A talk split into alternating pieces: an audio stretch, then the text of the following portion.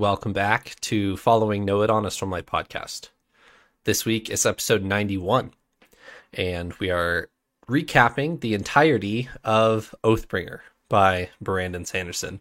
It's been a couple weeks removed, actually, for us since we've done an Oathbringer reading for Elliot and Paul when we're recording this. So we'll be recapping the whole book and going through it of our highlights and our nitpicks and our lowlights. That's um, and we'll be rating it to start the episode and then kind of going through it from there. But to start, uh, Elliot, how are you? I'm good. I'm good. It, it feels it feels good to get to this moment. I feel like I've I've I've hiked a 14er and I've reached the the summit and now we're just going to have a, a jolly stroll back down to the the bottom. It was it, it, was it was an effort to get through this one. This one made you work for it. This book, did, but the payoff was oof unparalleled. Do you realize that most people don't know what 14er means? Uh, a 14er, for anyone who doesn't live in Colorado, 14 miles. It is a mountain of 14,000 feet elevation and greater. And yes, I know there's 14ers outside of Colorado too. It's just a very Colorado term. Uh, anyway, Paul, how are you? I, I appreciate the uh, elaboration. I was trying to figure it out. I was like, you know, a 14 mile hike would be really long. Like, yeah, that that you know, so it makes sense. Okay. Um, I feel great. I'm excited to talk about it. Um, I feel like I'm gonna be playing the bad guy or being really mean to our book. I would like to preface this video with, I loved this book. It was great. Um, I had a couple complaints which I think are valid, and other than that, I think I'm just gonna kind of pick fun at it. Um, but it, this has been great. It's been it's been a fun book. It's crazy to think that this was my initial like end goal when we set out on this um, when we set out on this podcast, my goal was to finish Oathbringer, and then my life will be changed. So, um, and here we are. There we go. Uh, who's on our mug? Our mug this week, we have an ard ardent. I knew it off the top of my head. I did not look. Um, we uh-huh. have an ardent this week on our mug, and that is Jonathan, if you can see. Uh, so thank you a lot to Jonathan, our Ardent, who uh, is on the mug this week. This mug says First Gent. Uh, the story behind that is actually my girlfriend made this for me. She's a president of a local organization, and so our joke is that I'm a first gentleman, which is really fun. Um, and so she made me a mug to celebrate. So I was also looking for new mugs, so it, it came at a great time. So, uh, Jonathan, congrats! You are actually a first gentleman now. So, congrats on the uh, the love. So, thanks a lot for your support. Thank you. Thank you for your support, Jonathan. I'm not going to ask for two words to summarize the whole book, so I will cut to the intro and we'll start talking.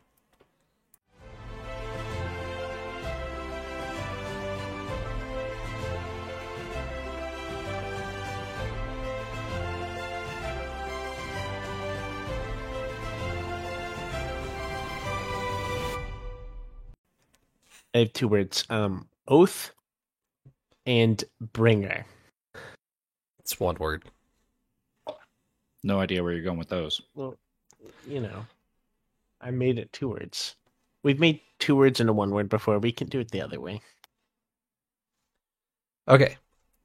I think I will have Elliot start with uh, your ratings. So go through. We've done this before on previous videos, but just real quick. We're going to be rating the plot, the characters, the world building, the theme, and the point of view um, of the whole book. And give a quick 15 second, a uh, couple sentences of why you chose that rating, and then we'll go through it more in depth once we've all given our ratings of the book. So go ahead, Elliot. Okay. Butt in if you guys have anything to say as I'm as I'm talking, but uh, here here we go. Alrighty. So for plot, I gave Oathbringer a 9 out of 10 for plot. The story was fantastic. The story was was amazing. Top 5 books I think I've ever read ever. Wow. However, I had to I had to drop it one point just because I think the plot at a few points felt a little bit disjointed, particularly in like the yeah, first half, maybe like the middle third, sort of. It was kind of tough to to maybe wrap my head around where where this was going. There was just so much kind of unknown and in front of us, which is is totally a plot device that's totally intentional, I'm sure, from from Sanderson, but it just felt a little bit not quite as smooth or fluid as say like Way of Kings. Way, Way of Kings was a little more like focused, I guess, as a plot than than Oathbringer was. So I, I just docked at one point for that. Characters, I did nine out of ten again for characters. There are there's one character in particular whose development was incredible, and of course that's Dalinar. I loved, loved, loved Dalinar's journey in this book. I actually took a point off here because of Kaladin. Okay. I think that Kaladin, and maybe we're biased because we started with him, right? Way of Kings, you know, we were right in Kaladin's shoes kind of the whole time. I felt like he kind of got his story got dropped a little bit in this book. Yep. I think not not only did he get overshadowed by Dalinar, I would fully expect that. If this is Dalinar's book, Dalinar should overshadow Kaladin. But it felt like more than that. It felt like I'm not sure what Kaladin learned in this book. I'm not sure quite how he developed. And so Dalinar was amazing. The rest of our characters were great. There were some amazing Shallan moments in here. We had some fantastic Renarin moments in here. But Kaladin, that track left me wanting a little bit. So nine out of 10. You could maybe talk me into like a 9.5 if we were doing halves. Next, we've got world building. This one for I'm I'm willing to bet this, this is probably a gimme on any Sanderson book for me. Uh, ten out of ten. His world building is is pretty unmatched out there. Incredible detail, always more to dig into so much that I know I've missed, which is like a point in his favor. I know there's like nuggets of goodness that I'm just itching to go and like start my reread of the whole series now so that I can go find all those little bits of lore that are, are tucked in there. So incredible detail, fantastically delivered. I feel like we learned a ton. I think I learned more than I gained questions in this book, wow. which is a first. Yeah. That, Mm, that's a bold claim. we'll we'll get to all the all the questions we do have left later. But I, I answered a lot. I feel like I'm starting to feel comfortable in this world and understand a bit about what the the Cosmere is and what at least Roshar is. So world building amazing. Theme 10 out of 10. And my answer on this was very undecided until like the last 50 pages of this book. Yep. I did not know where this was going. We we talked about this, right? Throughout the whole book. Where is this going? We talked about how terrified I was of how this journey could go. And the way it wrapped up was beyond my expectations. I, I'm going to talk more later when we talk about like maybe some of our our big parts of the book or our our take on Dalinar's journey. But I'll just say for now, theme easy 10 out of 10 for me. Last one, point of view. I went ahead and did an 8 out of 10 on this one. And there, there's two reasons, kind of one one docking for each one. I uh, know three reasons. Three reasons for, for 8 out of 10. First one, a little bit, I, I wrap a, a, a few different things kind of up in this category. I don't know if that's cheating or not, Trevor, but the, the pacing of the book was a little bit rough for me at times. The, the Sanderlanche at the end of this book is crazy in a good ways and in bad ways at the same time. Like it's super exciting, it's super adrenaline filled. The actual events that are happening are awesome, but the, it is just a breakneck, hectic pace. Like I've read it, I've I've studied it twice now, and I still feel like I'm you know drowning trying to drink from a fire hose each time. It's it's almost too much. It's almost it's almost too awesome. Yeah. Brandon, your book is too awesome. The the other thing I'll I'll mention is um, descriptions, and I've actually I've docked points from Brandon on the last two books for this same reason. There there's one part about Brandon Sanderson's writing that that bugs me just a little bit, and and I'll, I'll caveat this with a similar caveat as from you at the beginning, Paul. I love these books, and I love his writing. It's amazing. It's engaging. It keeps you hooked and you really want to read more. But there's one little part of it that I, I is not quite to my taste. And I'm going to go off on a little. I know I've been talking for a little while here monologuing, but I've got a tangent if you guys are willing to let me do it. Yeah, go for it. Please, please do. I want to hear Okay. it. Okay, buckle up for for a little bit of a of a tangent here. So I've talked before in our, our previous two books and our in our uh, ending episodes that I wish Sanderson would describe the book, the setting, like the events, a little more.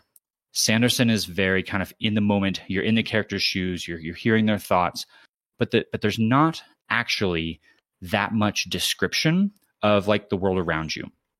I, I wish sometimes there would be a little more of that. Tell me what the characters are hearing as they're walking down the, the streets of of Urithiru, as they're as they're in the you know the board meeting with the the coalition. Like what are what are what are all the characters you know, wearing? What does it look like? What is the the ambiance in the room?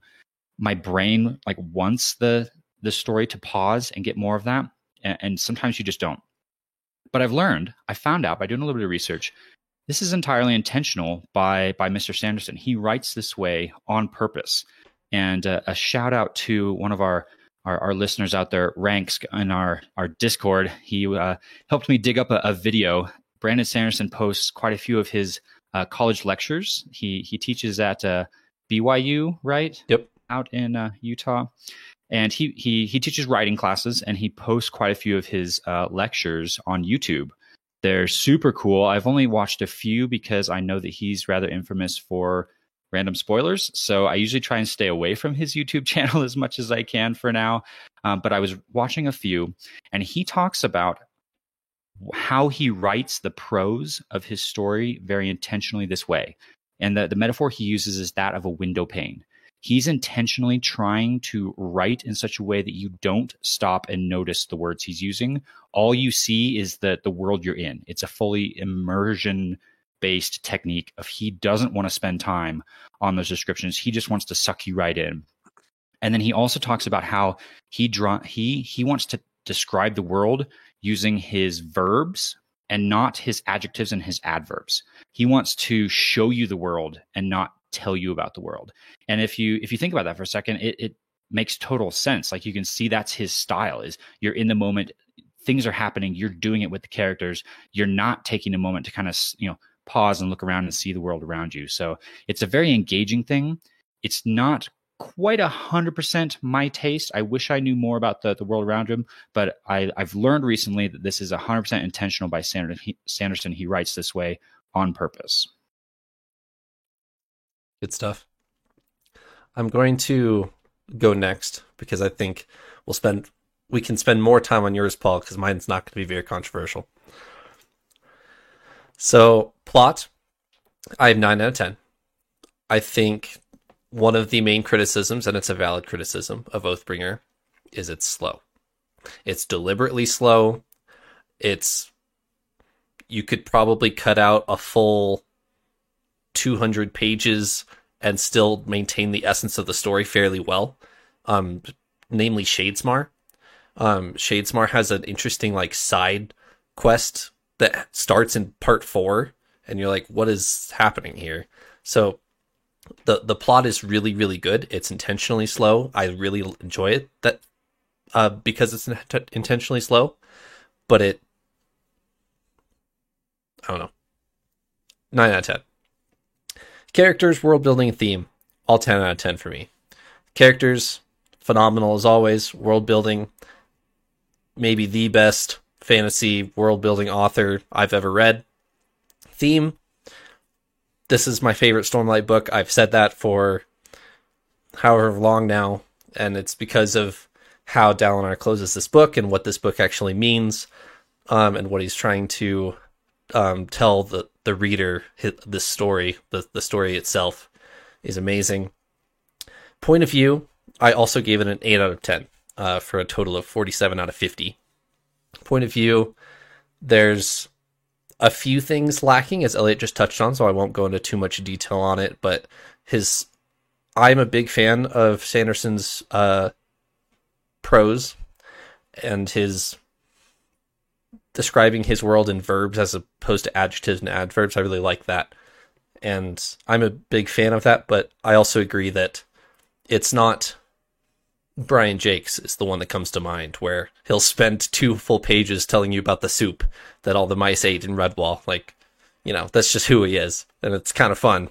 But there's pros and cons to both. So, 47 out of 50. All right, that leaves me. Um, I'll just go right to it. Uh, for plot, I had slightly lower than than Trevor and Elliot. I had I, I did go with halves, by the way, Elliot. I have eight and a half for the plot.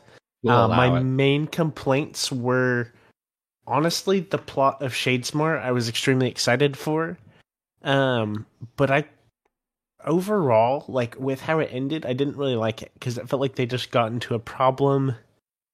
Uh, it felt like our characters got into a problem which they couldn't fix, and then were kind of like luckily snapped back by Dalinar. Uh, it was just kind of a it, it added a great amount of suspense and as a reader it was very engaging like incredibly engaging because i had no idea how they were going to get out of that um, but with the way it ended which was my favorite scene by the way like dalinar pulling all the realms together and everything was incredible but i did not like that as um the story like i i didn't know what the point of the shadesmar story was with that so that was my biggest uh, dock of the plot line. That and it is it is pretty slow. You know, it's uh like overall, but I thought it was good and important. Um, I think where I would dock it a little bit more is leading up to our climax. It did kind of feel like Brandon was playing with me a little bit and like stopping and like adding suspense and we were at like maximum suspense. But then he would come back and still not give the payoff yet and you had to wait uh, like another time around you know of perspectives. Um that i honestly felt was a bit unnecessary i guess It- like sometimes. So uh eight and a half out of ten for plot. For characters i i went same as trevor. Um i think the characters are a 10 out of 10 i think the range of characters and specifically how they interact with each other is incredible. I think it's very consistent and it's like I really know them as a person because I can understand whenever they meet someone new how that interaction is going to go, which I think is incredible. Um that was my highest rating. Um world building, I gave him a 9 out of 10, okay? And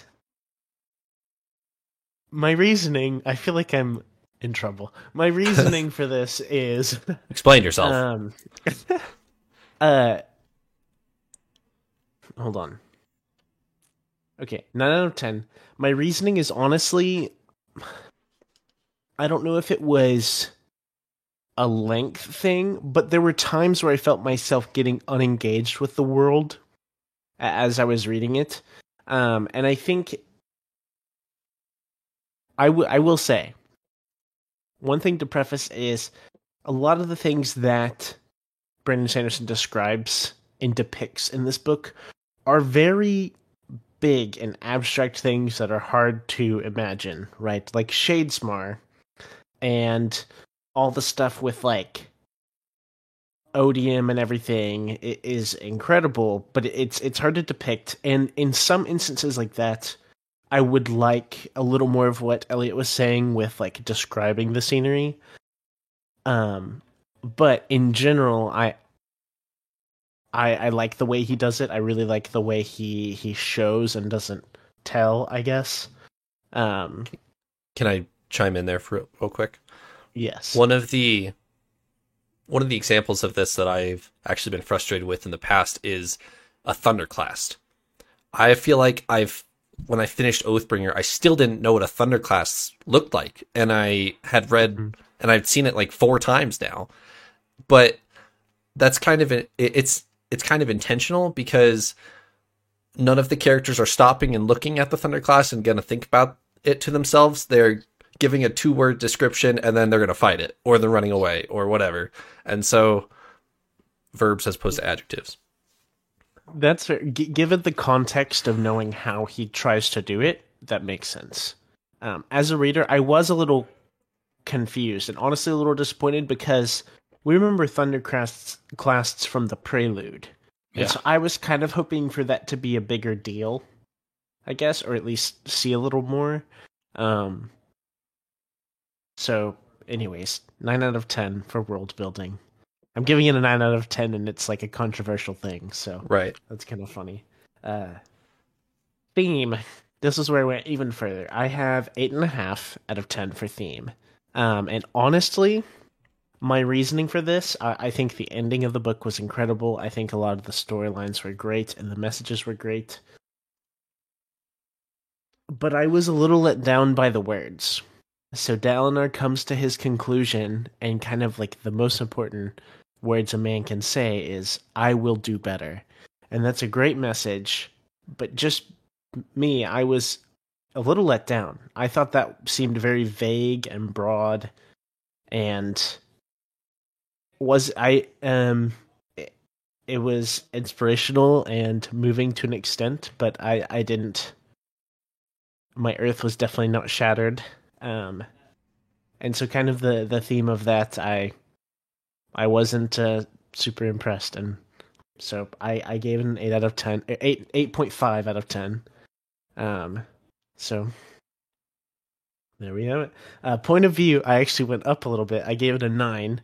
Um, I I do understand the the franticness, especially at the end. It feels very jumpy around and more hard to follow. But I, I love the method of storytelling of the alternating perspectives and kind of seeing our different parts. Um, and I love how it feels like everyone is crossing the finish line kind of at the same time in our books. Um, it's like a whole bunch of different avenues and parts, and they all kind of finish the race together, which is, I think, is really cool. And, and I love personally love that that mode of storytelling. So, so overall, it's a, it's still forty five out of fifty. Um, that's four and a half stars. You know, Mhm. I, I loved the book. It was great. I do think it's funny that one of your major critiques is you'll have a scene and then Brandon Sanderson will tear you away from it. And he does that a couple times. And then one of your strength at the end there was, I like everybody crossing at the same time. Like you can't have, I you, you see I what I'm saying? I see what you're saying, and I'll I'll say that th- I think a lot of those times we were jumping was unnecessary. Like I think t- he was adding too much or trying to add too much suspense, and that we would go back and it wouldn't add much. I don't think like the times we we're jumping back were adding anything. I didn't have a problem with the jump. Like if it's a cliffhanger, that's great. Like I'm I'm fine with that. We'll come back, but it felt like we came back and didn't get anywhere. It was still the same cliff that we came back to. Mm-hmm. We were still just on standing on the edge of the cliff, and then we would come back, and like, yeah, that that's pretty much it. Oh, um, maybe this will make it worse. But I I remembered another point I actually had about why I lowered my score for the plot from y'all was compared to our other books. I don't think I liked Dalinar's flashback chapters as much as our previous books. Okay. So that was why. But I, I loved the the climax of his, especially the Night Watcher. Maybe my favorite moment from flashbacks ever. That was incredible. Uh, but a lot of it before that just didn't feel. I, I wasn't as like surprised or invested in in his flashbacks until like the very end. So that's my rating for 45 out of 50. Sounds good. All right. Next section, just general impressions, general highlights that you had, um, and we can talk about it back and forth. I am a big fan of Bridge 4, and we finally get a decent amount of Bridge 4 point of view. That's actually part of the slow um, that you were talking about, Elliot, in that first middle third ish. It's it's part two, and we we stop for seven or eight chapters and just have Bridge Four hanging out in Urithiru, and that's that's part of the story. We're just getting, you know, a, a Rock point of view chapter and a Sigil point of view chapter and a Moash point of view chapter, and some of those. I, I'd be willing to bet his editor said cut some of those, and he refused. I'd I'd be willing to put some money on that, but I'm a big fan of of Bridge Four point of view chapters and Bridge Four just as a whole.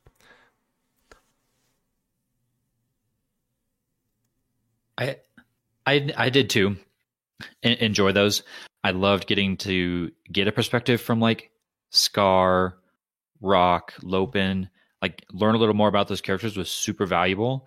But I don't I think that played into like it, it took away from Kaladin. It took the spotlight away from Kaladin a little bit. So I like I want all those Bridge 4 perspectives, but I also want more Kaladin.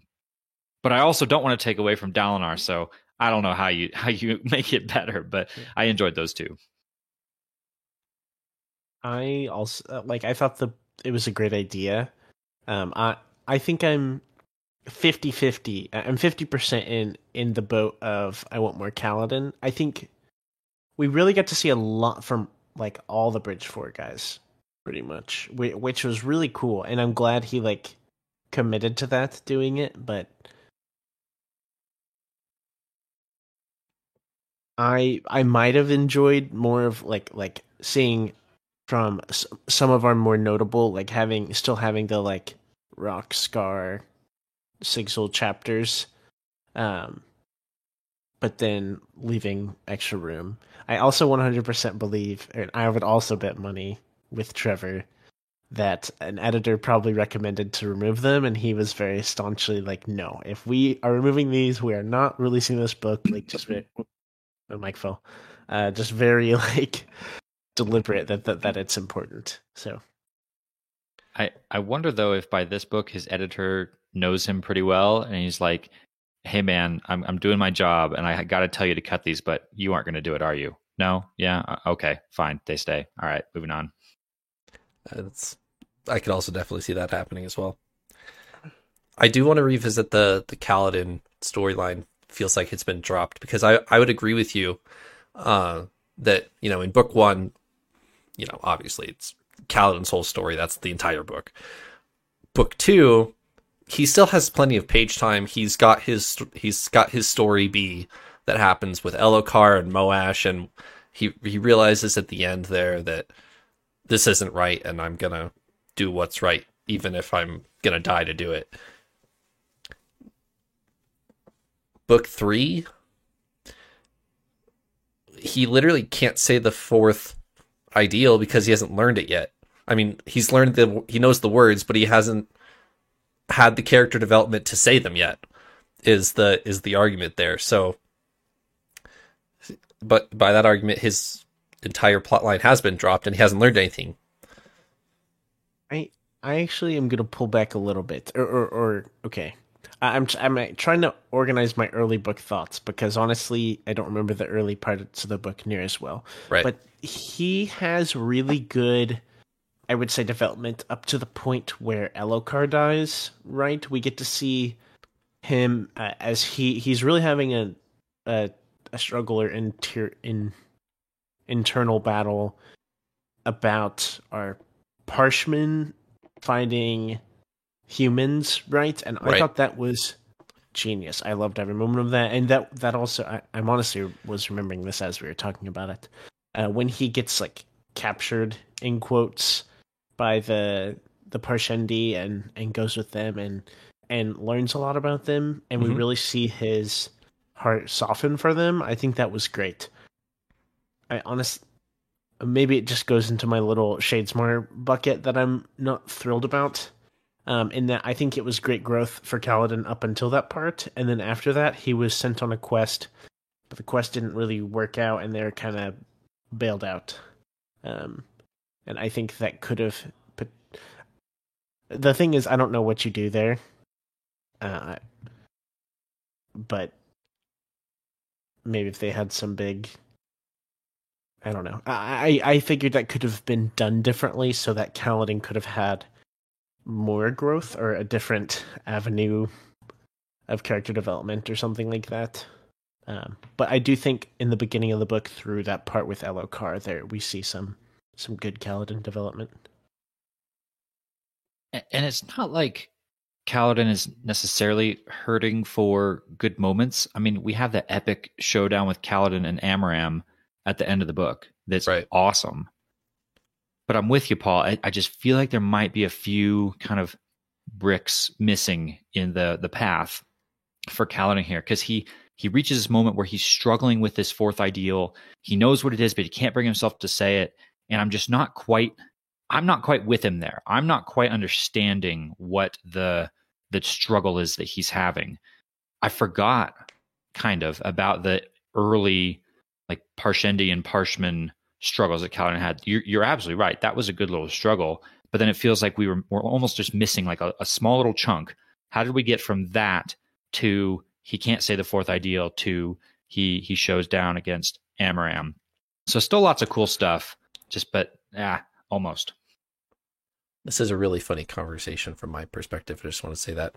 But I what I will say is it's deliberate. That it's this this Kaladin feels like his story has been dropped is deliberate, and that's because of his depression. His depression has stalled him emotionally in Shadesmar, and it hap- you see it right at the beginning of part four. He's literally a husk and of like of himself, and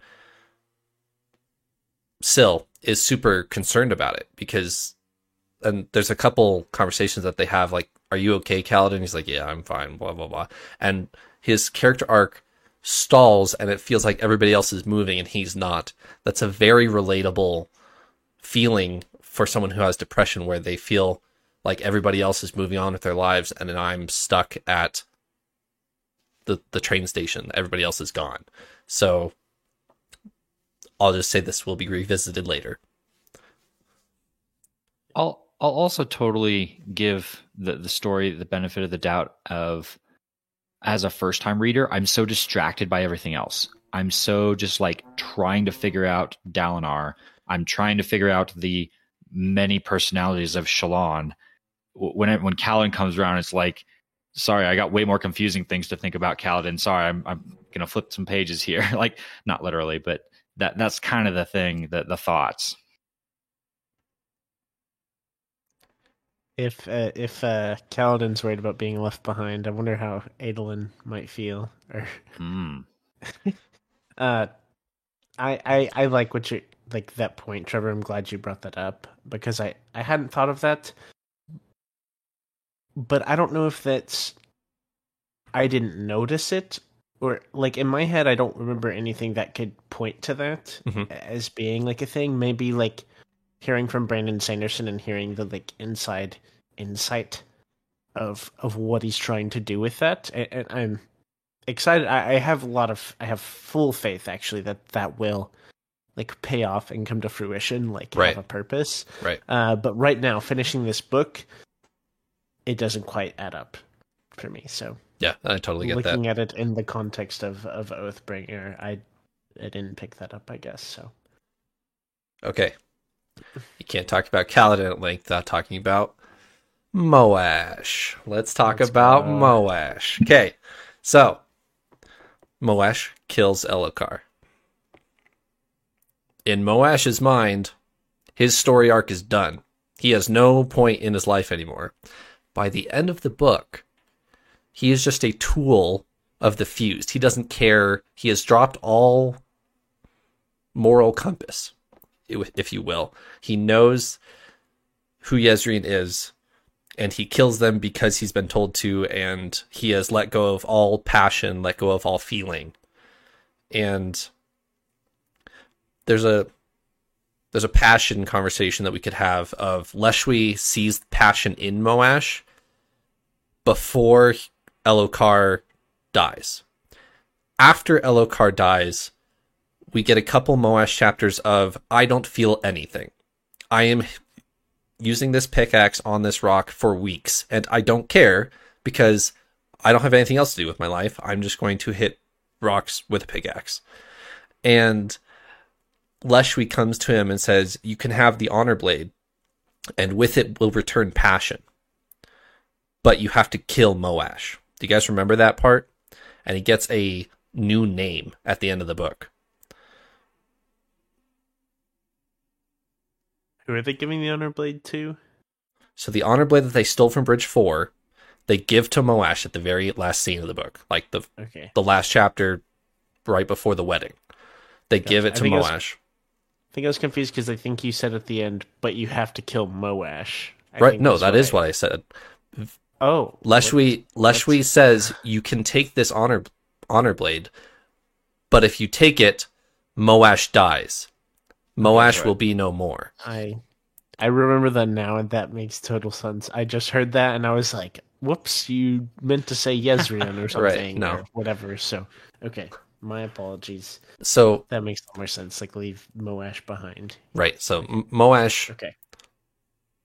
is no longer Moash. The only person who will be referring to Moash as that name is Kaladin. Moash will refer to himself as Vyre.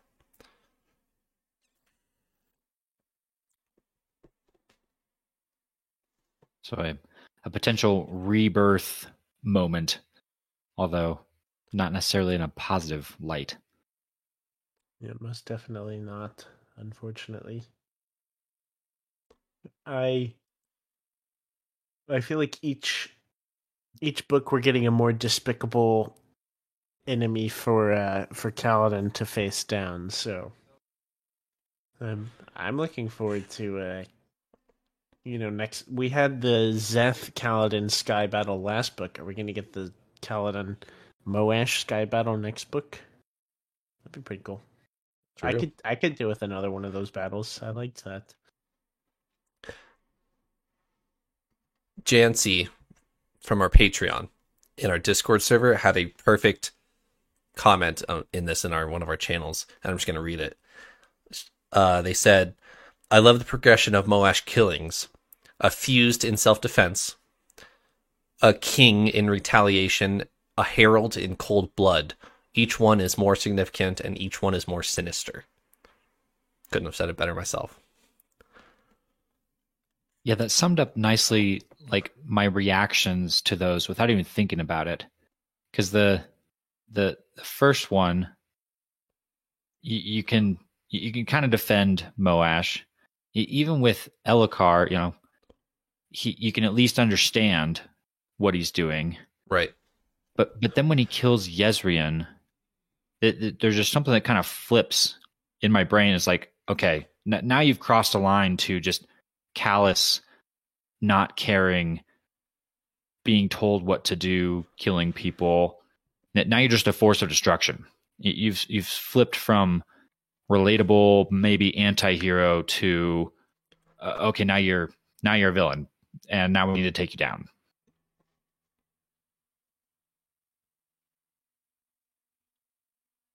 I agree. I think I I also want to point out his killing of Elhokar. I, I think that's like the most emotionally involved I've been with a killing or a death in our story so far. And it's not fully out of uh, Elhokar was definitely developing, and I like him a lot more now than at the beginning of our story for sure. But I could understand Moash's point of view at the end of Words of Radiance, right? Right. Now, where he actually killed Elhokar, I cannot I cannot find an ounce of of concern for Moash because he is literally this is happening like while the fused are attacking a city. Like it is an end of the world kind of scenario, and he's seeking his personal vengeance, which really physically harms me. It reached up from the page and physically slapped me in the face. Well, the audiobook. I don't know how that works. It just happened. You dropped your phone on your face in bed. Something like that, yeah. Do you guys like The- Moash as a character? Is, I don't want to say it, but yes. is he well written? I should say. yes, he's he's he in the It's been a long time since I've seen these stories, but in the same way if if anyone watching has read or seen Game of Thrones in the same way that like Ramsay is a good character, I think of of Moash and he he's kind of written to be despicable and he does a great job at making him despicable. Um so I he- like- he's well written. I like that Moash is not two dimensional. He he's he's grown. He's changed as the books have gone on. We we just talked about there's there's a progression to Moash, and I think that makes him a well written character. Do I like him? No. Right. But I'm not supposed to like him. I did like him. We did like him originally. Then we try to defend him, and now we just can't defend him anymore. And it's it's to the point where we we we hate him. But that's that's the that's a journey we were meant to go on, and we were guided along very masterfully. So I, I do love the character progression there. I I did want to mention briefly, and this will tie into some of my other kind of big takeaways from the book. You can you can draw some interesting kind of contrasts between the decisions that Moash makes with the decisions that Amaram and Dalinar makes. And the the culmination of that is the responsibility that Dalinar takes. That moment where he says, "No, you cannot have my pain. I I keep it on myself. I choose to deal with what I've done, even though there's a bit of there's a bit of an out there. there there's a there's a le- potentially legitimate excuse that Dalinar might have in the thrill, but he says no. That was me. That is who I am. It has made me become the person I am today. Contrast that to Amaram, who just kind of takes the, the easy out. Amaram just says the, okay, Amaram, sure, or not Amaram, I'm Amaram okay, odium, you can have my pain. I don't have to deal with it. Make me awesome. And then there's Moash, who kind of like almost takes responsibility in the wrong way. He like says, Oh, I'm a villain. I might as well just be a villain. So tell me who to go murder and I'll go murder them. Like that that scale is is I have to think about that kind of hard. It's it's a cool little comparison.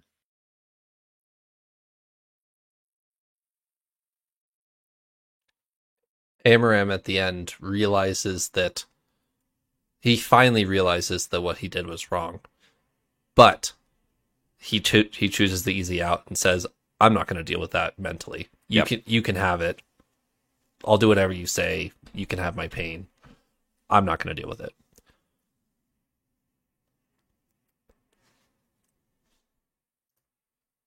Are you guys' I've kind of led it so far. I I'll mention a I'll tie into that a little bit more. My takeaway from the whole book, like as a whole, was that concept of responsibility, which I thought was was great.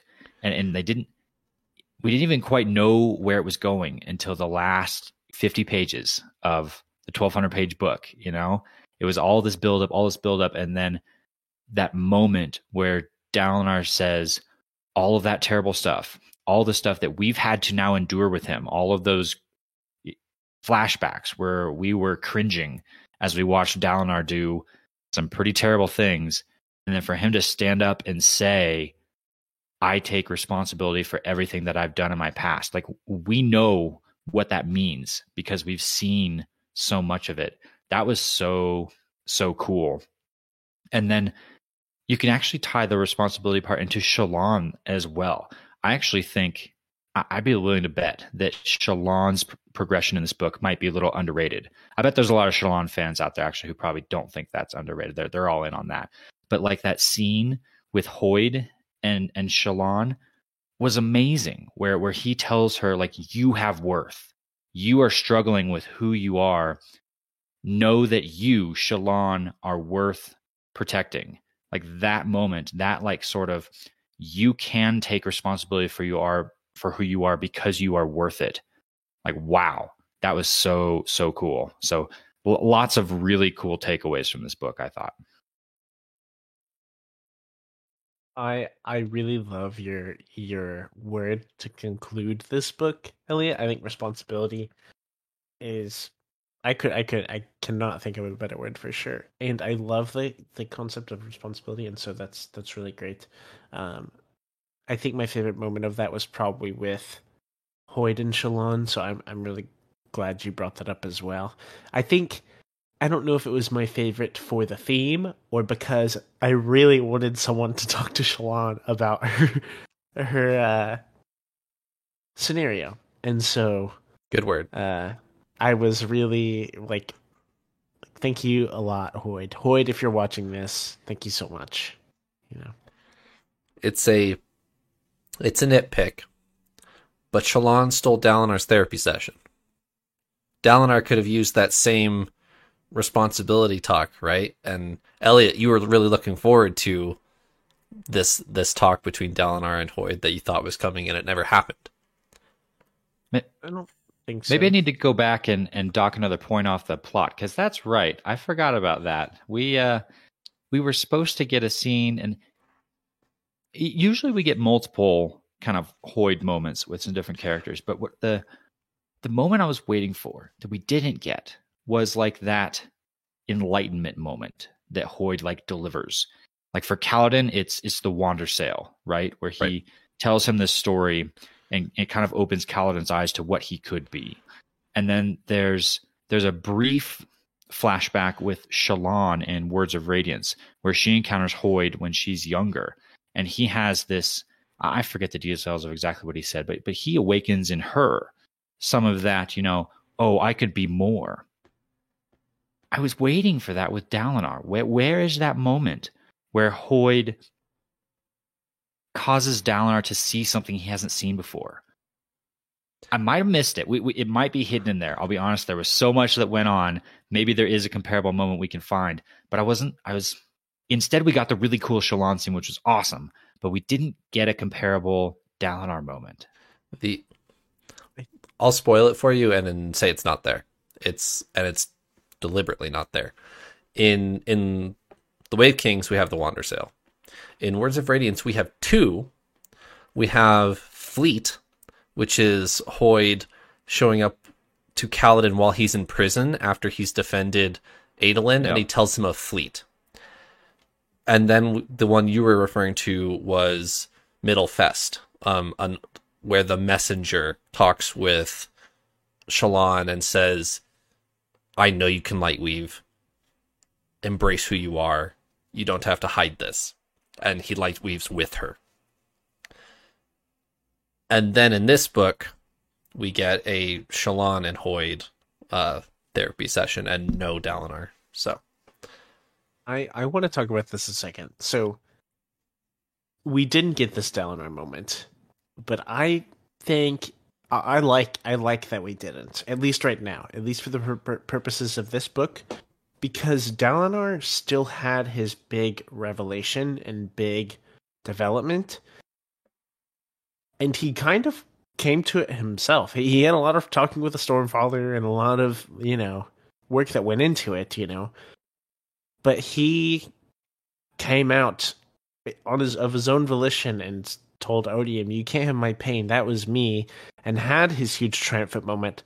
And it was just him, which I think adds to that power. You know, I think Hoid was there. Right. One thing we kind of know about Hoid, I don't know the rules of it, but he's where he's supposed to be at whatever time.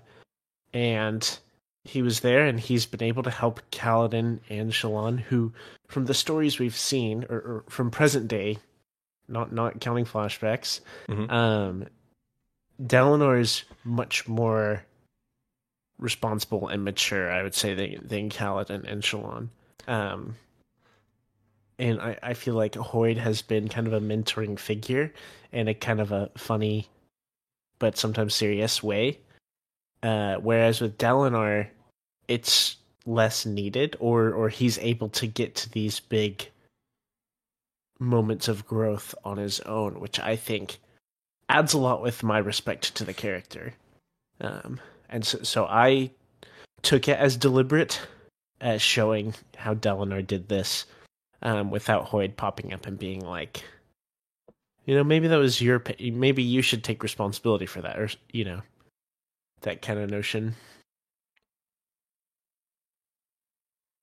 I think that does Yeah. play into it a lot of Dalinar's age. That he has been through the journey himself already, and he can pull himself through that based on what he's already been through, not based off of, you know, what Fleet did in some parable that Hoid's going to tell me. Paul, do you have anything that you want to highlight? I have two things that I would like to highlight. Well, okay, three. One is just Szeth is awesome. Uh, the two actual ones are. I I wanted to bring that up a little bit. What what you're saying there was like the story of Fleet and stuff like that. In this book, we something I'm just remembering is we get a lot of like intellectual and like moral or ethical discussions with Dalinar and Taravangian, which I think are really interesting Yes. and also kind of supplement that that notion. Um, I don't remember the tale exactly, but there's kind of the the one about like a criminal or a burglar or murder or something. It's like a hypothetical situation that Taravangian gives to Dalinar. It's in the way Of, of like- kings, and they're talking about it. Yeah. Yes. Do you remember that well enough, Trevor? Can I you do, actually yeah. like provide more context there? So Dalinar is referring to uh, the Way of Kings, and he talk- he's talking with Taravangian. This is when he still trusts him, and he says there's a parable from Nohadon, and it says there's one guy who commits a crime, and there's three candidates, and there's no way of figuring out who actually did it. There's all three of them say I didn't do it. All three of them have perfectly perfectly good alibis. What do you do? As a king, what do you do? and Taravangian go back and forth of, well, do you imprison all three of them to make sure the murderer is off the street? Or do you let them all go because you can't confirm who did it and then you're punishing two uh two innocents or whatever? And Taravangian comes to the conclusion of, oh, I just kill all three of them and make sure the world is better because there's no more murderer. And Dalinar says, well, I wouldn't do anything even if I had a thousand murderers and one innocent guy and that's the that's the difference they come to is if there's one innocent life lost it's not worth it Yes. Thank you so much for that context. I did not remember it in uh, that accurate of detail. Um, but my, my point of bringing that up is I think that was uh, just an excellent display of one Dalinar's character, um, and two just well, honestly tackling some big questions, you know, and, and stuff like that. And so I thought that was just really great and something I wanted to touch on that we saw with Dalinar that I'd kind of forgotten about a little bit. Um, my last point or last overall thing that I, I want to appreciate with Oathbringer is how big of scale our problems are now. Uh, we went from the first book where we were trying to survive a bridge run, and now we're trying to make sure this god doesn't kill this other god, and like all this crazy stuff. Uh, we're worried about like divine beings and cosmic destruction, and trying like wrapping my head around it is super awesome and, and fun. And um, I I, le- I it's crazy to think that we got here from where we started. Even though the page count mix adds up, sure but yeah, i but it, it's super cool to see, and I'm I'm really happy with the magnitude of our of our conundrums right now. The way i picture it is you're zooming out in in the Mhm. first book you're you're looking at the at the shattered plains and then in the second book you're looking at the war between the Parshendi and the Alethi and the Everstorm is the big climax. In the third book, you're looking at Roshar. You're looking at all of the how everybody's going to come together. Are they going to work together? Who's on whose side? Blah blah blah. And then we're fighting over Thaylen City, which we've never been to before, but we still care because we care about who's there. So next book we will be looking at Roshar. It's just further away. Right. Right. It's just smaller. Yeah. Okay. Perfect. But th- that's all that I. Uh, that that concludes our general impressions of Oathbringer. Do we even need to do this next uh this next section? Favorite characters. I think we Lightning should. round. Kaladin. Dalinar. Oh wow, that was really fast. I wasn't prepared. Uh, Szeth. Okay. Uh, honorable mentions to Renarin. And shout out to Renard. Yeah, I, I love him. He's great. Okay. Well, we've already done some of this, but I do want to revisit it within this context. The Dalinar discussion. That's what we have in the outline. And I want to frame it within this context of the first two books, Dalinar is up here, especially from the point of view of Kaladin. Of well, the first book, he's kind of here. Is is he every the light eyes who everybody says he is? End of first book. Yep, turns out he is. He's up here. and he lives up to everything that everybody says about him. He's an awesome guy. So we've had Dalinar on this pedestal kind of, and he hasn't really moved. He's done a little bit of movement um, of like character development, but outwardly his his character to everybody else has been up here. He he's Mister uh, Codes, the Alethi Codes of War. That's that's him.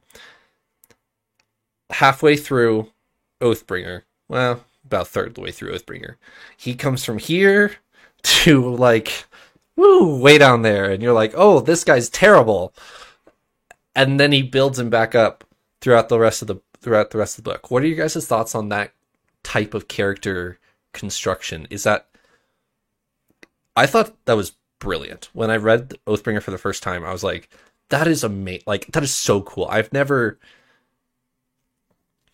maybe not never, I rarely come across a character where an author does that, where you'll have this such high expectations and they completely deconstruct the character from the, the base foundation of what you thought the character was and then rebuilds it of, no, this person is still who you thought they were, even though they were they were here. I, I, I thought it was a really. This. Go ahead, Paul. Oh, okay. Um, I'm gonna tackle this a little bit right quick. I think the, I th- I think, it was. I I also really like this approach, um, where we have an excellent character, and then honestly, Brandon kind of does his best to try and tear him down. You know, with the flashback chapters. Um, at least with the climax of them, I would say. Mm-hmm. Um, where you know, no big deal. He accidentally kills his wife, uh, he kills his wife. You know, all this stuff. It's it's a big mess. Um, I think my drawback to this is when so the big moment is is Dalinar's rediscovery of his past going to affect who he is now. We we see him as the honorable, outstanding character, but is his past, which he's rediscovering, going to make him be like stray from that path? You know, is he going to reaccept that? Um, and he doesn't, which is incredible.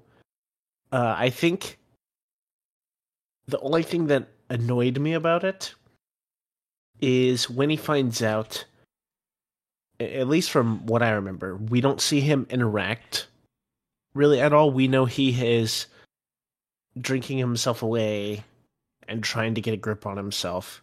Um, which, especially given his character and his history with alcoholism, makes logical sense. Um, but I personally would have liked to see him maybe try and step into a role and it would have made more sense if he was trying to uphold and was faltering in how he was dealing and working with people. Um, where I, I feel like it was kind of the approach of he's just very absent, not like touching that, I guess. So I, I felt like he, in my mind, he never really had a like negative downfall because like current Dalinar was very honorable and good, and his rediscovery was the obstacle, and it felt like he was kind of absent for a while and just kind of came back refreshed, which was worked well in the end. But um, to me, that didn't feel like as big of a struggle as I may have expected. I guess, which sounds weird to say, but um, overall, I, I'm being very mean. By the way, I am being as mean as I can to this story. Mm-hmm. so. I thought it was a really creative way to give a character like Dalinar a, a progression, uh, something to learn. You know, you, you see characters kind of like the Dalinar of Way of Kings and, and Words of Radiance a lot. They're they're the the paragon of virtue. Their, their character's not supposed to go on a journey. They already are who they are. It's your younger, you know, hero and heroines that are, you know, learning from them that's kind of what Dalinar was. He he was that you know that light from above. But then all of a sudden, here we get into a book where we're able to take that, you know, on a pedestal type character, that that wise figure, and say, oh no, this person has a journey to go on too. Here's how we're going to do that. Like that, it was a really creative way to explore that kind of character that doesn't get done very often, if if ever. It's it's a twist, kind of on the on the uh, the paradigm there. That is a really good way of framing it. That I honestly, I I don't know if I took fully into account. Uh, my mind jumps to the like Dumbledore, like Gandalf kind of characters who are the exactly like like the notable, like noble, wise, fair, like characters, and we don't see them struggle. They're just perfect, and no harm can come to them, kind of thing. And bring that up. That that's really that's really great. Uh, and, and, I do really like. I really appreciate that they showed that struggle and then got to show him overcome that. Um, but yeah, I honestly didn't think about how rare. Like, I I don't know if I could think of another example of that kind of character development. I'm glad you brought up what Dalinar stands for for the for everybody else, the the younger generation, the Shallan, Kaladin, Adolin age group. Everybody holds Dalinar to this pedestal, and then we just went on this full journey with Dalinar of reconstructing his character, but nobody else did. Dalinar went through that full thing privately. If Dalinar starts sharing some of this, is that going to affect their view of him? And like, oh yeah, by the way, I was a war criminal 20 years ago. Oops. Sorry. Hey, Renara and I killed your mom. Sorry. You know, how do you think we'll have that conversation? How does that go? Yeah, I don't know how that goes. I don't know at all. I I bet it's going to go about how it went for us, right? We had that shocking moment of wait, it, this is this is Dalinar. You telling me that Dalinar did this? Like that's going to be the reaction of people when they hear it as well. We had to go on a thousand page journey to build back up our trust and our confidence in Dalinar. And I think where we're at now is even higher than we were before. We respect Dalinar even more than we did before. But if he breaks this to Adolin, to Renarin, if Kaladin learns about, you know, the darkness in Dalinar's past, I think there's going to come doubt, and that's going to have to grow. That trust is going to have to regrow. That'd be my guess, because that's kind of how we had to do it. Any predictions on when and if those conversations are coming? Are they coming early rhythm of war? Are they never coming? Is he is he just going to keep this journey to himself? I my guess would be it's like a part two of Rhythm of War kind of thing. Like I don't think it's going to be near any of our like Sanderlanche territory at all. Right. And I don't think we're going to put it off a full book. Um, it seems kind of important, like if you know to have that, or I mean, that could be a part of Dalinar's development. Just maybe he's too afraid to tell his kid, which I that's valid. If you're afraid to tell your kids you killed their mother, like that's that's very earth shattering and, and so that's right. But I, I could see it as like a big dramatic conversation earlier on in our book. I'm, I'm gonna play this a little a little meta here. At the end of Words of Radiance, I predicted that the big event at the end of that book, Adolin killing Sadeas, was going to be crucial plot line, critical to Adolin's development. We were going to dwell on that. We were going to deal with that immediately in Oathbringer. We didn't even mention that like more than once for three quarters of the way through this book. And then finally at the end, Adolin starts confessing that to some people. So I'm gonna I'm gonna flip flop here. I want to say that this is gonna be something we have to deal with in the near term with Dalinar, but actually I'm gonna try and, and second guess Mr. Sanderson here and say I don't think we are gonna revisit this. I think Dalinar is to keep this to himself, and it'll probably come up later. It'll probably come up eventually, but I think this might not actually be uh, that big of a deal going forward. I could I could see that. I don't I don't know why Dallin or why Adolin or Renarin would ask Dalinar because it's Right. kind of been water under the bridge Right. in their family for years, right? And So- and maybe Dalinar feels like he's you know he's fought that demon. He's he's beaten that. Move on. Don't even think about it. I kind of hope that's not the case because I want to see that family dynamic, but I'm I'm putting on my you know Brandon Sanderson hat here and trying to guess what what he's going to do, and I think that's what he's going to do. Do I need to remind you that he's writing Oathbringer? Does that change anything? My glory and my shame. book. I dedicate this book to my kids, Adolin and Renarin, whose mother unfortunately passed. I think it's going to take him a while to write that book. I think it's going to be a while before that comes up. Someday, yes. Someday it'll be, hey, son, I need to tell you about this. Oh, by the way, here's a book I wrote a few years ago about this. But nah, I'm sticking to it's not going to come up. I'm going to regret this. You can play this soundbite later, but I might.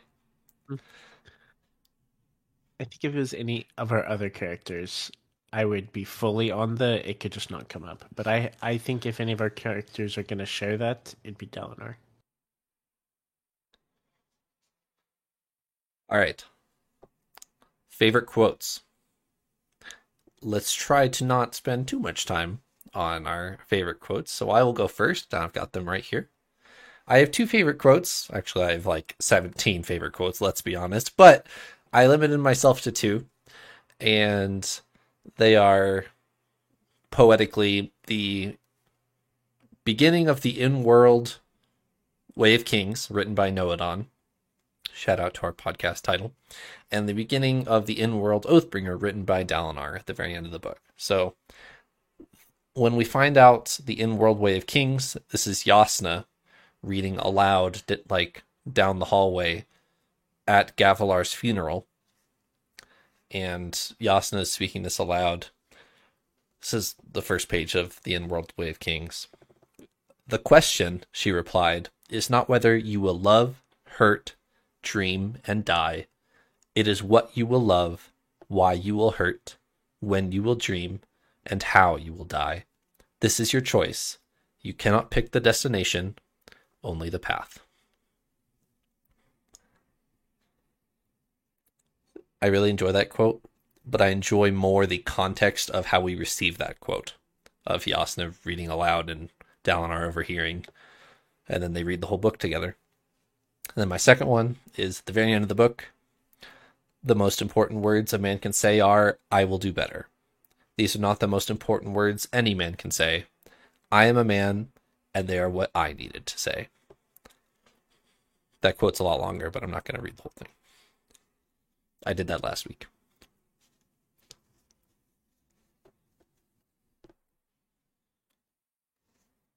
I'll uh, jump into to my quotes then. Trevor, you stole some some really good ones. If you hadn't already put this on the outline, I I would have. But that gives me an opportunity to to dig for some some other good ones because there were quite a few really uh, good uh, throw pillow quotes. I would call them something you can embroider on a throw pillow and put it on your couch. The the first one I pulled up, I feel like summarizes at least the first half of Dalinar's journey in this pretty well, and I I'd be willing to guess is a fairly famous one from this book, and it, it's this: sometimes a hypocrite is nothing more than a man who is in the process of changing. And yeah, how that ties into the whole who is Dalinar? Is he the Dalinar that we know in the present day? Is he the Dalinar of the, the olden days? That whole struggle was a, a really cool mental exercise to kind of to kind of go through. The next one I want to read is actually from much earlier in the book, and it didn't really it, it didn't really have the weight that it has now that we've read the whole book. And I just kind of stumbled across it. I was going back to my notes and I was like, wow, that's that that that's really important saying here. And it's actually in the discussion where Dalinar and Kaladin are talking about the the the part of the kingdom, the the land that Kaladin Kaladin is being granted. Now that he's a, a light eyes of a certain stature, he's supposed to have land. Dalinar's like, hey, we found you a great little you know, fiefdom over here. You can go be the the the duke of this land. And, and Kaladin basically responds with like, "Sir, I, I don't want that burden. I, I don't want to do that. That sounds like a lot of work." And Dalinar responds with this: "If you'd wanted a life of burdens, you shouldn't have said the oaths." And like, the more you think about that one, the more it's like, "Oh man, that's that's a good one." And then the last one, I'm not even going to say anything about it. It stands on its own. It's it's cherry picked right out of you know a a, a bit of a. I think it, it's an interlude actually, um, but it but it stands on its own. It's a fun little quote that I actually really love. Probably maybe my favorite from the whole book. One can believe in a story without believing it happened.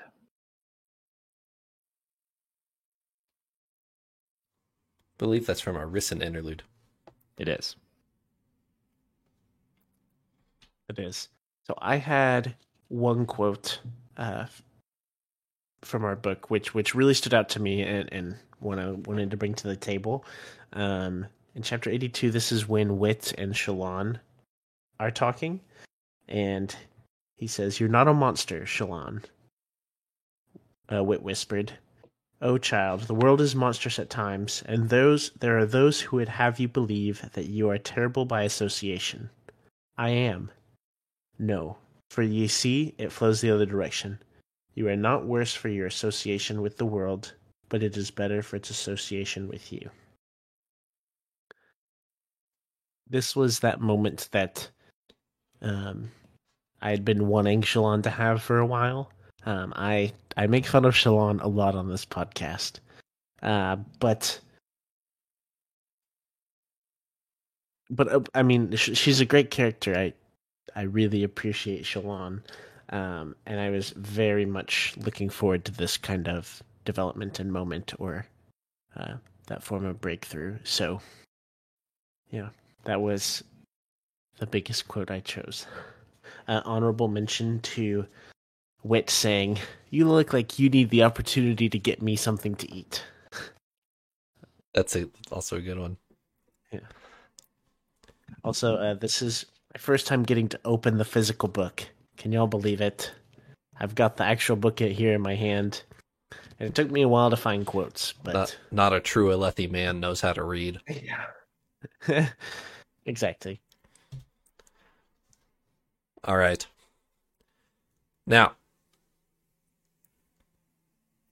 Elliot, you said at the beginning of this episode that you felt like you had more answers than questions.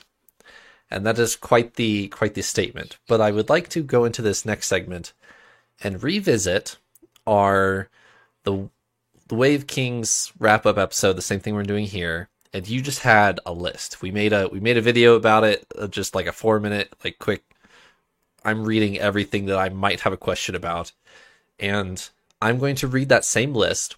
And I want you guys to give me a one word response. That if I were to ask you what this word meant, if you could accurately define it, and if you're satisfied with what you know of it at this point. Okay? I'm excited. I'm excited for this. All right. Dawn Singers. Sort of. Yeah, those singers. Taravangian. Yeah. Un- understood. Ghost Bloods. I don't know their. Maybe. I don't know the scale yet. I know who they are. Shallan's family. Yeah. Got them figured out. Yeah. Symbol heads. Ah, Figured yes. Old magic. We both turned our heads. Maybe. Was that in relation to the like mysterious woman interlude? This Seems like is in thief. relation to the Night Watcher. Okay. Go to the Night Watcher and dabble in the old magic. Okay. So mostly, I would Uh, say. we have we have hints. Yeah, we we have a, a gue- guesses. Everstorm. yeah. Mostly. Odium. Old I've got got them figured out. Yeah. Adonalsium. That one I still have a few questions. I think I kind of get it. I I I think of I don't know how much I should elaborate elaborate, but The origin. I think I get it. No clue. Origin is like top of my want to know about it for no real actual reason. Like I am intrigued about what the or what the heck the origin is. It probably doesn't matter. Parshendi no Dalinar? Been there, done that. We got that one. We Uh, we're good. It's all good. Yes, sort of. Yeah. The It no was- Dalinar part still confused me a little bit. It was explained. They saw him at the feast. They knew who he was. That Yeah, that was all yeah. explained. Fabrials? sort Yeah, it's just Ish. it's fantasy engineering. We've come a long way from when I first, you know, Yeah. asked that question, but there's There- still some some questions. we know like that you have to be a smart engineer person know a lot about them fancy stuff pants to use them and ma- or to make them but we don't understand the full on mechanics which i think is okay The Sunmaker. I, I can't even remember if we're supposed to know That's- anything about this one anymore. that's like the, the original owner of oathbringer right that That's- like guy who conquered a lot of people and places Correct. That's the Alethi tyrant guy who swept across Roshar with Oathbringer. yeah Dalinar's wife. We That is a mystery we solved. Midnight Essence. We know more, but maybe not all. You, you know they are from the Unmade. What's their face? Who was hiding near Thiru? yeah Right. Re-Shephir is it I think it so. Re-Shephir? Yeah. Yeah, the one. Yeah, The Stormfather. Yeah. He's a Or- he's a like uh junior god, you know, god junior. We're buddies Lowercase with him g now. God junior. Yeah, The Scouring bonded. of Aimia. Ooh. nope, no clue. Nope. Teft's Past. No, that was Yeah, kinda. A little bit. Got a bit. glimpse. Moash's Past. Nope, that that's a big one. I want to know now. I we got the With- story. Yeah, within the you you actually do know this one within the context. When this was written, Moash is like, "Man, I hate the king," and everyone's like, "Why though?" And that whole Words of Radiance arc was the answer to that question. Okay, Old Bloods. This is an offhand mention that has never come up again. I'm intrigued. I didn't remember this at all. Rysn. Yeah, We definitely know more, and I think we're about to find out even more when we go into our next uh, novella. my one word for Rysn is girl boss. Aimians. Hardly anything. It seems unimportant in the grand scheme. Curse of Kind. That ties in with the Aimians, right? That's that, does. that's in reference to Axies. Yeah, we need to know a lot more about that. The Ten Essences. We've learned that they we've kind of learned that they tie into, you know, specific things. They're they're related to the gemstones, potentially even the heralds, the orders.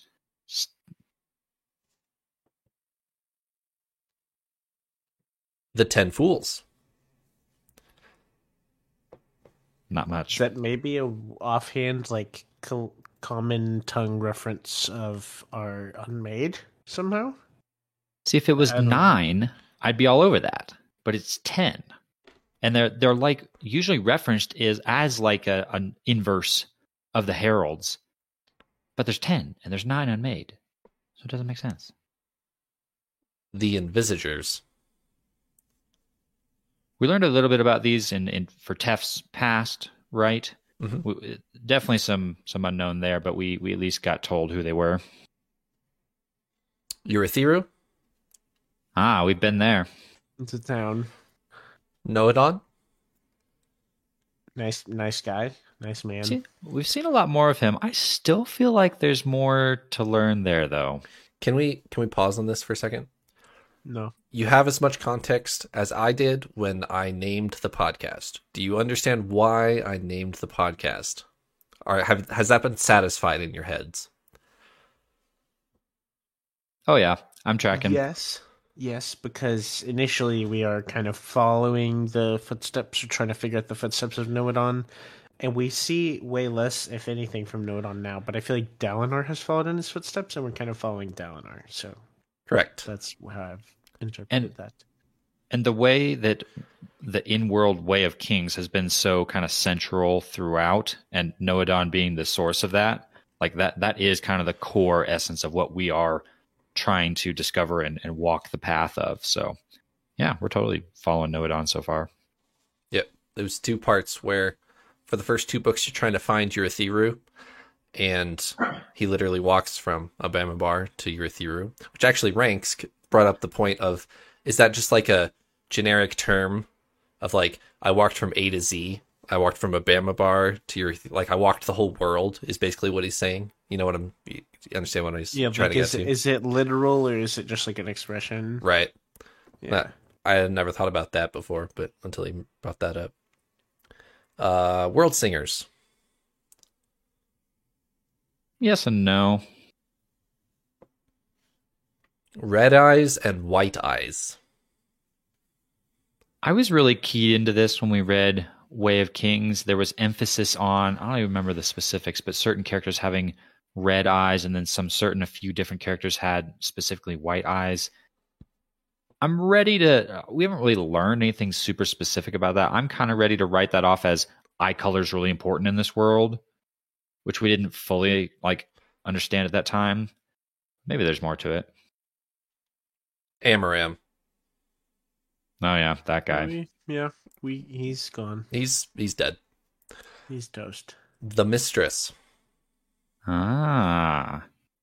She was really mysterious when we first saw her in her interlude in Way of Kings. Mhm. But now I think we know who she is now.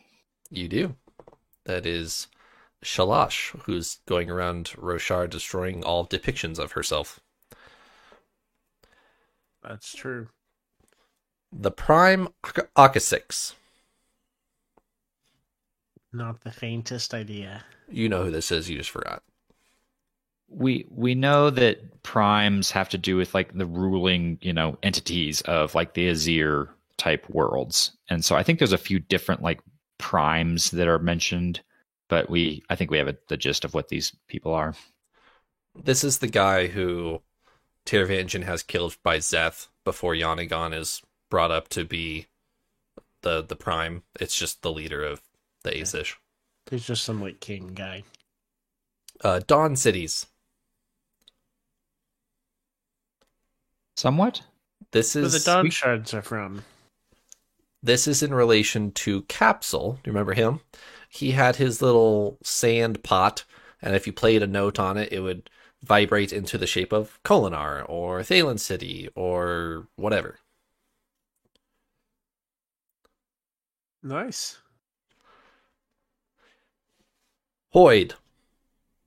Did- did- are we ever going to Yeah, get enough We've- answers we've about got, that we guy? got him. fi- Yeah, no, we got him figured out. I think we figured out everything we needed. I just used Hoid question mark as the thumbnail for that video uh, because I thought that was so funny. Just Hoid as a question. the ideals. I remember how nebulous that Yeah. was when the concept was first, you know, posed to us, but I think we have a fairly good understanding of at least what the what structure of ideals are, the different Yeah. ideals. We understand the purpose. Long shadow. One word. Long shadow. This is another mentioned once and never again, but was capitalized, so I know it's important. Isn't it just like the whenever you go into shade uh, sh- when you go into Shadesmar or close to Shadesmar, your shadow turns around, turns Correct. like in front of you or whatever. This is a name. But Yeah, this was different.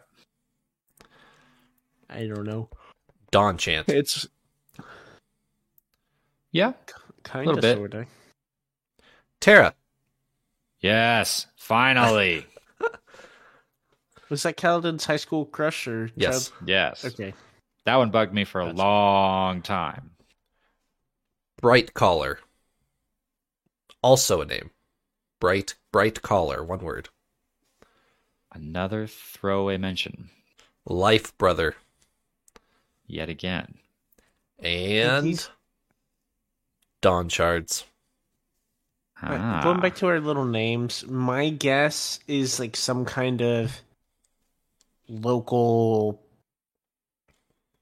podunk reference to different heralds or something. It's just like a nickname for them or something, but who knows? Dawn shards we have figured out. Yep. So that's Well, good. Paul's got them figured out. I need to read Dawn Yeah, Shard again well, to remember what they I are. don't fully know what I don't fully know what connects them, but we know what they are, right? Our dark sphere, uh Szeth's sword, Nightblood, you know, um, our king's drop. Anything that doesn't fit into our narrative and we don't quite understand that is like an item or weapon. Uh yeah, Azure's sword. Yeah. So those are some just a few of our dawn shards, which we'll find out more of them. All right.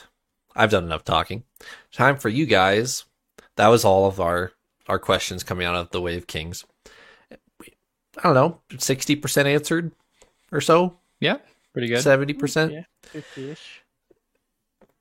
Do you uh do you want the the new questions? I do. From for this point forward, I want questions and then I want predictions. What are we going to learn about? What do we not know about?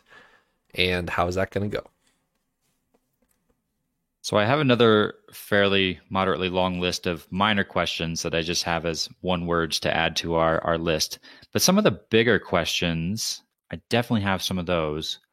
Some of the major questions that aren't quite as major are things like Urithiru. Are they going to figure out how to turn the place on? Like we get all these references to the the place is like unpowered or they got to figure out how to activate it or is it like alive? There's some weird references to that. Like, are they going to figure that out? That's a big unanswered question.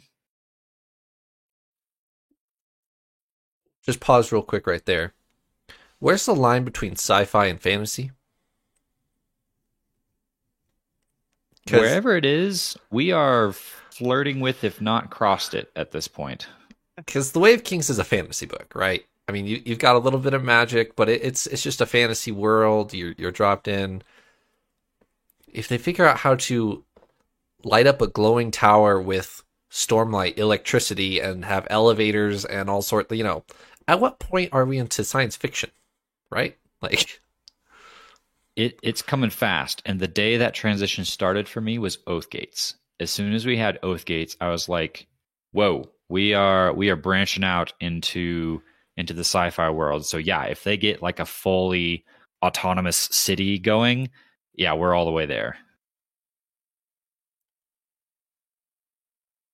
Another big question out there is this might be the biggest, honestly. Renarin. Renarin seems to be like the key piece at this point on the chessboard. He is maybe the most important character going forward. Like Dalinar had his moment, right? He saved the day, super incredible. He vanquished the thrill.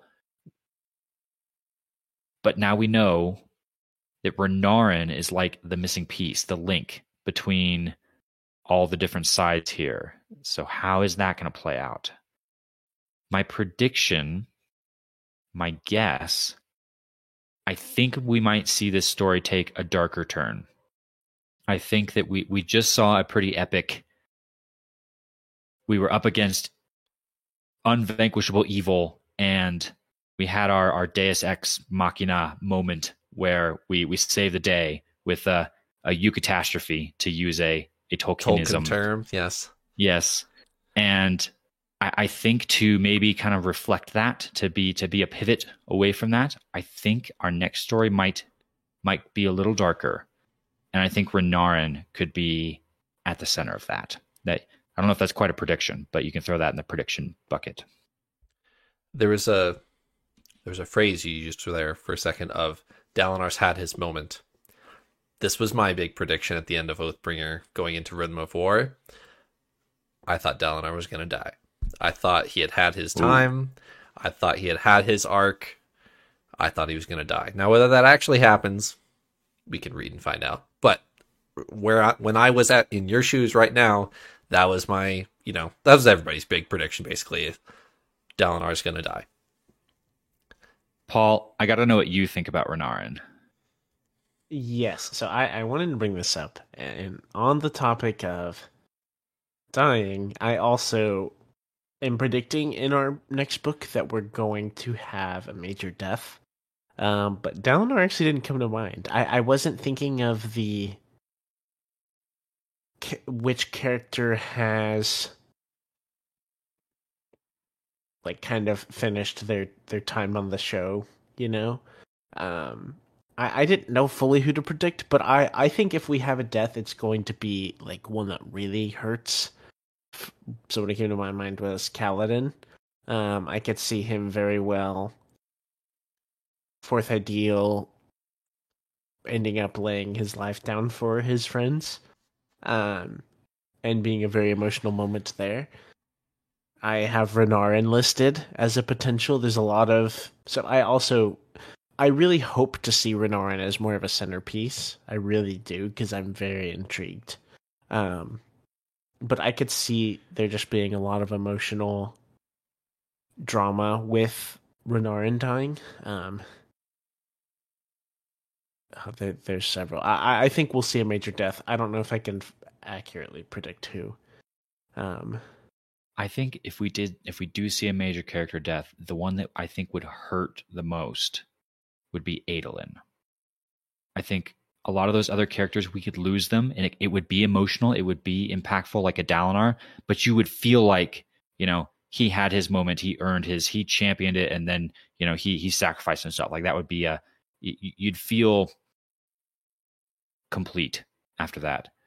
But I feel like Adolin's story is just beginning I feel like Adolin, he's had some struggles, he's had some great moments, but I feel like he's just like at the launching point still.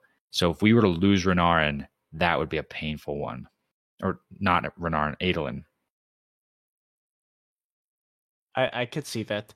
I I am actually in the boat that I both both of those characters actually, Adolin and Renarin, would probably be yeah. near the top of my list of most impactful. Um, I could see this both ways. My initial thought was if Adolin died, I could see a very driven storyline from Renarin to try and fill mm. those shoes. Yeah. Um, and in another way, I could see that Adolin potentially becoming a Knights Radiant through the grievance of his younger brother, and and there's lots of ways you could twist that, which we're really like. I'm getting emotional right now, and this is off of a hypothetical guess of what might happen, which odds are won't happen how I'm guessing. But man, uh, but I, I could see that being very emotional, and, and seeing like a big stand up charge from either of these characters, kind of in. Kind of, we, we've seen the passion with Kaladin driven through Tien, I think we would see that on a more personal level if we had that as a dynamic between Adolin and Renarin.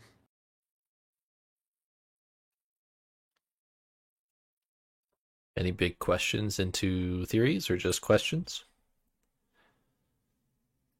Another big one on my mind is Sja-anat. Can we trust Sja-anat? It sounds like Sja-anat might be willing to defect to leave Odium and maybe help our heroes.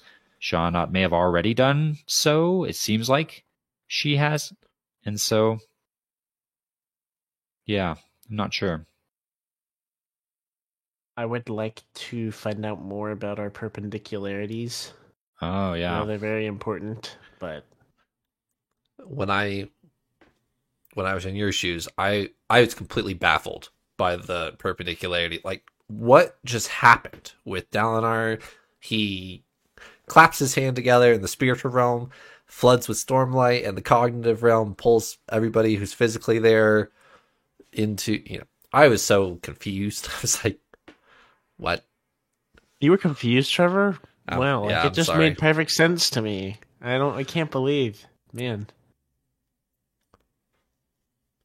I'm wondering who's going to get to their fourth ideal first. We've been told specifically that fourth ideal, you get your shard plate, and it seems like no one's gotten there, except for some rather interesting hints that Trevor has dropped recently. So I guess the big question is who's going to get there first, or has someone already gotten there? I'm not sure. I think this is too early for me to say. This is my last thing, and that honestly, I'm way more excited for fourth ideals to be passed because I'm Shardplate. We understand it's been at least a character in our story for a long time, right? All the initial shard plates and blades, but I would like to understand the significance of what's beyond that. Uh, with fifth ideals, because I have no, clue. not this. I don't have the slightest guess or clue. You become the law for the Skybreakers. That's as much as I know. Right. And I'm very invested, so I'm excited for our fourth ideals so that we can start to think about fifth ideals. I don't think we've mentioned it yet, but uh, Szeth, who's awesome by Paul's standards, has been granted access to the Surge of Division. We I don't think we I think we've kind of just brushed over that, but Isn't that awesome? Nale- That's so awesome. Nale Yikes. said you can now do division. I'll come back and teach you it, but it's now yours. Bye bye. And that's how he that's how he leaves it. He's like, be careful. Okay, Trevor, I have a test for you. Szeth can do division. Can you do long division? If I was in sixth grade, maybe, but I thought about that the other day and I was like, wow, that's been a long time since I've done long division. Anyways, that's not important. Yeah, as if Szeth wasn't powerful enough. Now the dude is crazy deadly, has Nightblood, the most destructive thing I think we've seen yet, and can now wield division. Wow.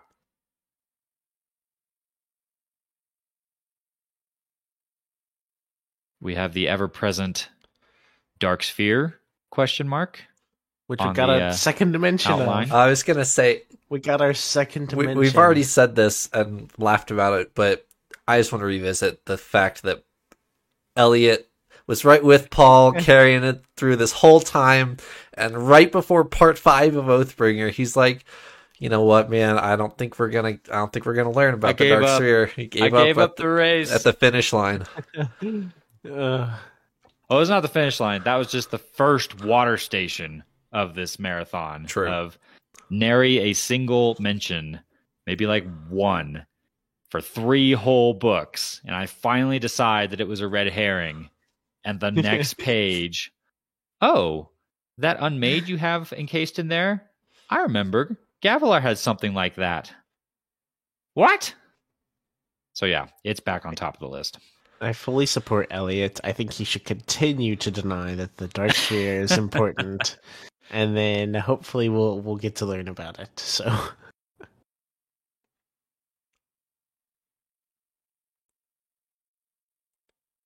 Any other big questions, or are you ready for the list of minor? Paul, do you have any before we go? uh, cool book. Sounds good. Go. Okay. Talk about the major ones, but of course, it's Brandon Sanderson, so there's a whole host of other random, seemingly not important things that I now have questions about. And they are Shin Honor Blades, Tezim, Aona, Skai, Cultivation's Perpendicularity, Jasnah's Past, Azure, Azure's Blade, The Sibling, I could not come up with a single like word or something for this, but we've come across a metal that appears to have magic properties. They were using it to hide the The span um, read the spanreed and the soul and soul casting within Kholinar. So Yep. anyway, super powerful metal stuff. Ether, the Black Fisher, the Spawning Mother, the Faceless, Shashara, The Stone of Ten Dawns, The Painting, Ba-Ado-Mishram, Chemo Arish, I'm butchering all these names, I'm sorry. The Windrunner's Fourth Ideal, Zeta the Voiced, Dai-Gonarthis, Braze, Midius, Bata Elin, Fortune, and Raise. Let me just say next week we are going into Arcanum Unbounded, and we will be reading excerpts out of that for the next month. And we will be answering some of those questions you just had next week. And not go. not just one or two. We're asked we're answering several next week with my Cosmere 101 episode that I will be presenting. But- That's great because I think I recognized a quarter of the things he just named. So All right. Are there any closing thoughts on Oathbringer by Brandon Sanderson before we close it and move on to some wider Cosmere stories before Dawnshard and Rhythm of War?